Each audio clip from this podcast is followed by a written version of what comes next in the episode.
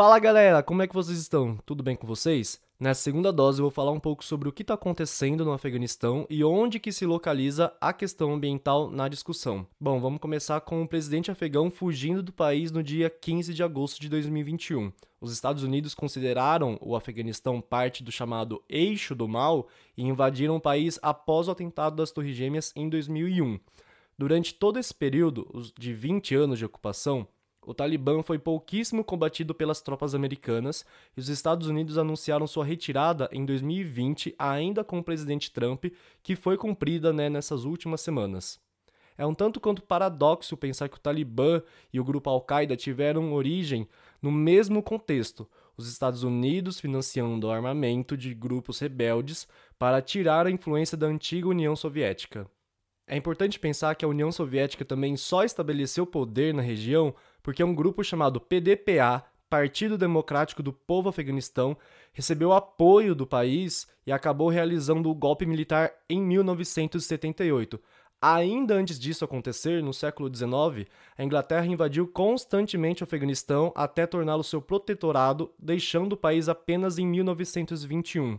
É importante saber que o contexto que levou os países do Oriente Médio a estarem na situação que se encontram hoje é de enorme responsabilidade daqueles países que um dia os invadiu e que um dia financiou suas guerras. A gente tem, por exemplo, a Primavera Árabe, a gente tem as guerras na Síria e hoje o Afeganistão sendo invadido. Promulgar o discurso de que toda pessoa que mora naquela região ou que tem origem daquela região é uma pessoa do mal, entre aspas, como os Estados Unidos fez em 2001, é um ato de xenofobia extrema. Tá rolando hoje que todo mundo ficou em choque com as pessoas tentando fugir nos aviões, é uma calamidade. Porque no final, tudo é culpa de uma tentativa de avanço político e dominação de uma área de interesse que já ocorre há anos, de todos os lados.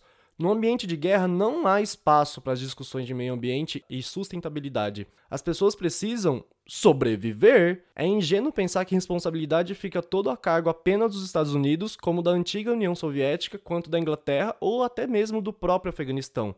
Então, onde que fica a discussão? Bom, a gente vê que são estes países mais poderosos que trazem à tona a importância do desenvolvimento sustentável, enquanto eles mesmos não colaboram com as questões históricas para facilitar esse desenvolvimento. Como eu falei, como que se discute a pauta ambiental no meio das invasões e tomadas de poder. É impressionante que quando falamos das mudanças ambientais ao longo do globo, são estes os países que têm maior força, desde acordos políticos para realizarem, quanto o poder econômico também. E de onde vem tanto poder? Exatamente das invasões e do não reparo histórico. É um paradoxo. A Inglaterra dominou a circulação dos navios negreiros e transporte comercial durante os vários séculos. Os Estados Unidos ajudaram com o financiamento dos grupos rebeldes do Afeganistão e ambos os países hoje cobram que a Amazônia seja preservada, que a emissão de carbono seja nula, que os países menos desenvolvidos se ergam através da sustentabilidade, sendo que eles mesmos não fizeram isso. Não dá para ter um desenvolvimento em prol do meio ambiente, em prol da sustentabilidade,